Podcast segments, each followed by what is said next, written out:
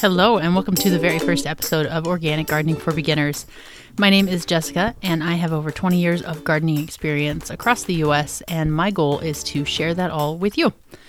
I have started many gardens over the years, uh, starting when I was a teenager and we lived out on five acres out in the country, all the way up to where I currently am in Southern California.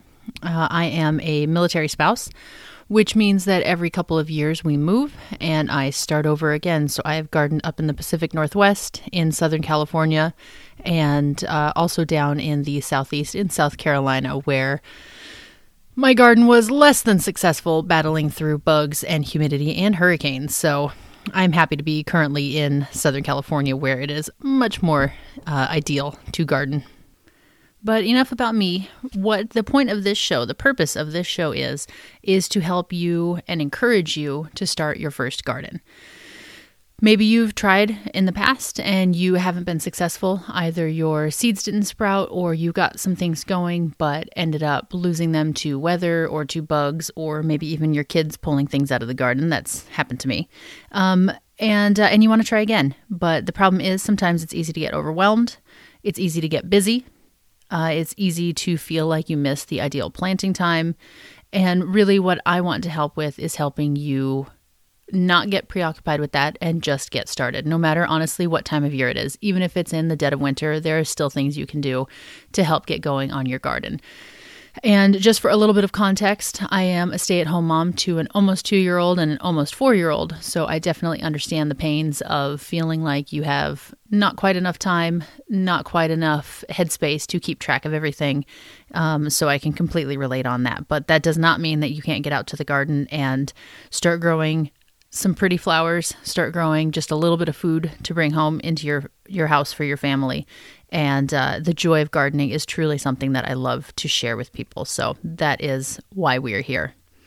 This show will cover some of the bigger picture topics in gardening, like companion planting or planting your garden, maintenance chores during each season, how to keep your garden productive and healthy, especially in the summer when it's at peak production time, and uh, we'll also break down some of those larger topics into bite sized chunks to avoid the overwhelm. And instead of looking at the entire scope of planning your garden, instead look at just one aspect of it, such as focusing on where to put your garden, how to take advantage of the sunlight or the shade that you have, um, and what you want to use your garden for.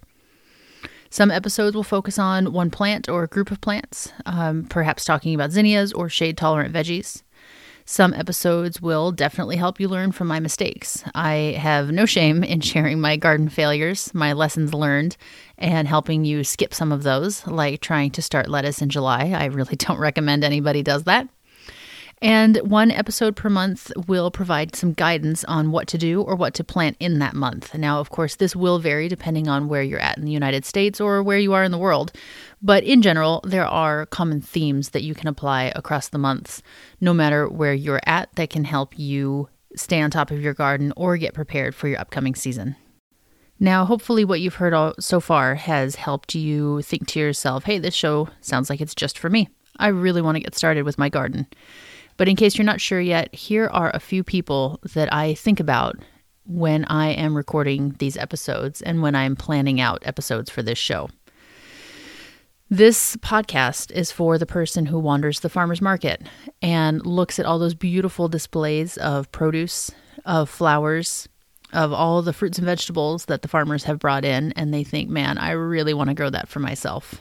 I want that coming right out of my backyard, straight into my kitchen, where I can grow it all myself and cook it up.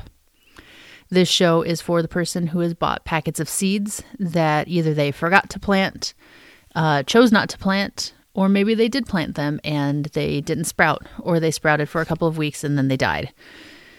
It's not too late to try again.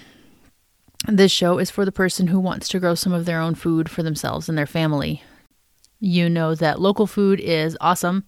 You know that fresh food is even better that when it comes straight out of the ground and into your kitchen that it still has its freshness, its nutrition, its vitality that you want to bring into your kitchen to feed you and your family.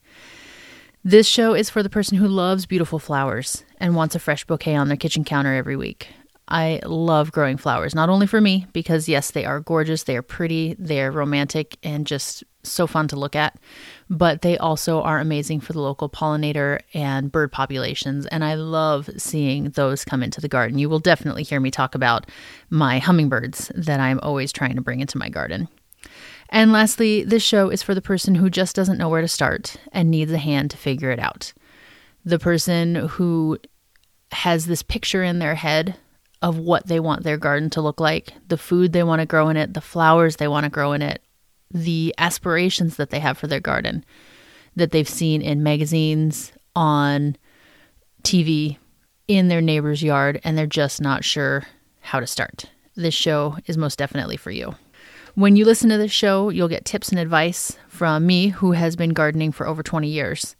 Uh, as I mentioned before, I've grown in Washington, in Southern California, in South Carolina, so I know that there are struggles and hurdles with different climates, with getting used to new areas uh, and the different kind of weather patterns than you might be used to.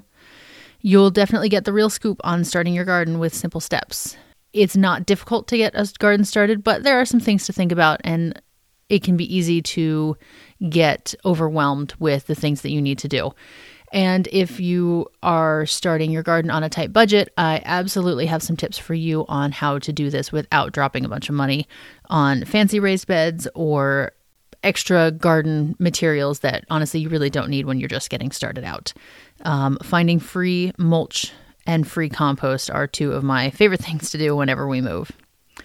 And lastly, you will get inspired to grow new things, to try new varieties and planting techniques. Maybe this isn't your first garden, but you still consider yourself more or less a beginner and you still need a little bit of guidance. Well, hopefully, I will have some insight to provide for you, some tricks that have worked for me that I can pass on and share. Uh, that will make your second and consecutive gardens even better and even easier to get started and more productive that is all for this episode, and I really hope that you got something from it, that you are excited to have a gardener in your corner who is here to help you.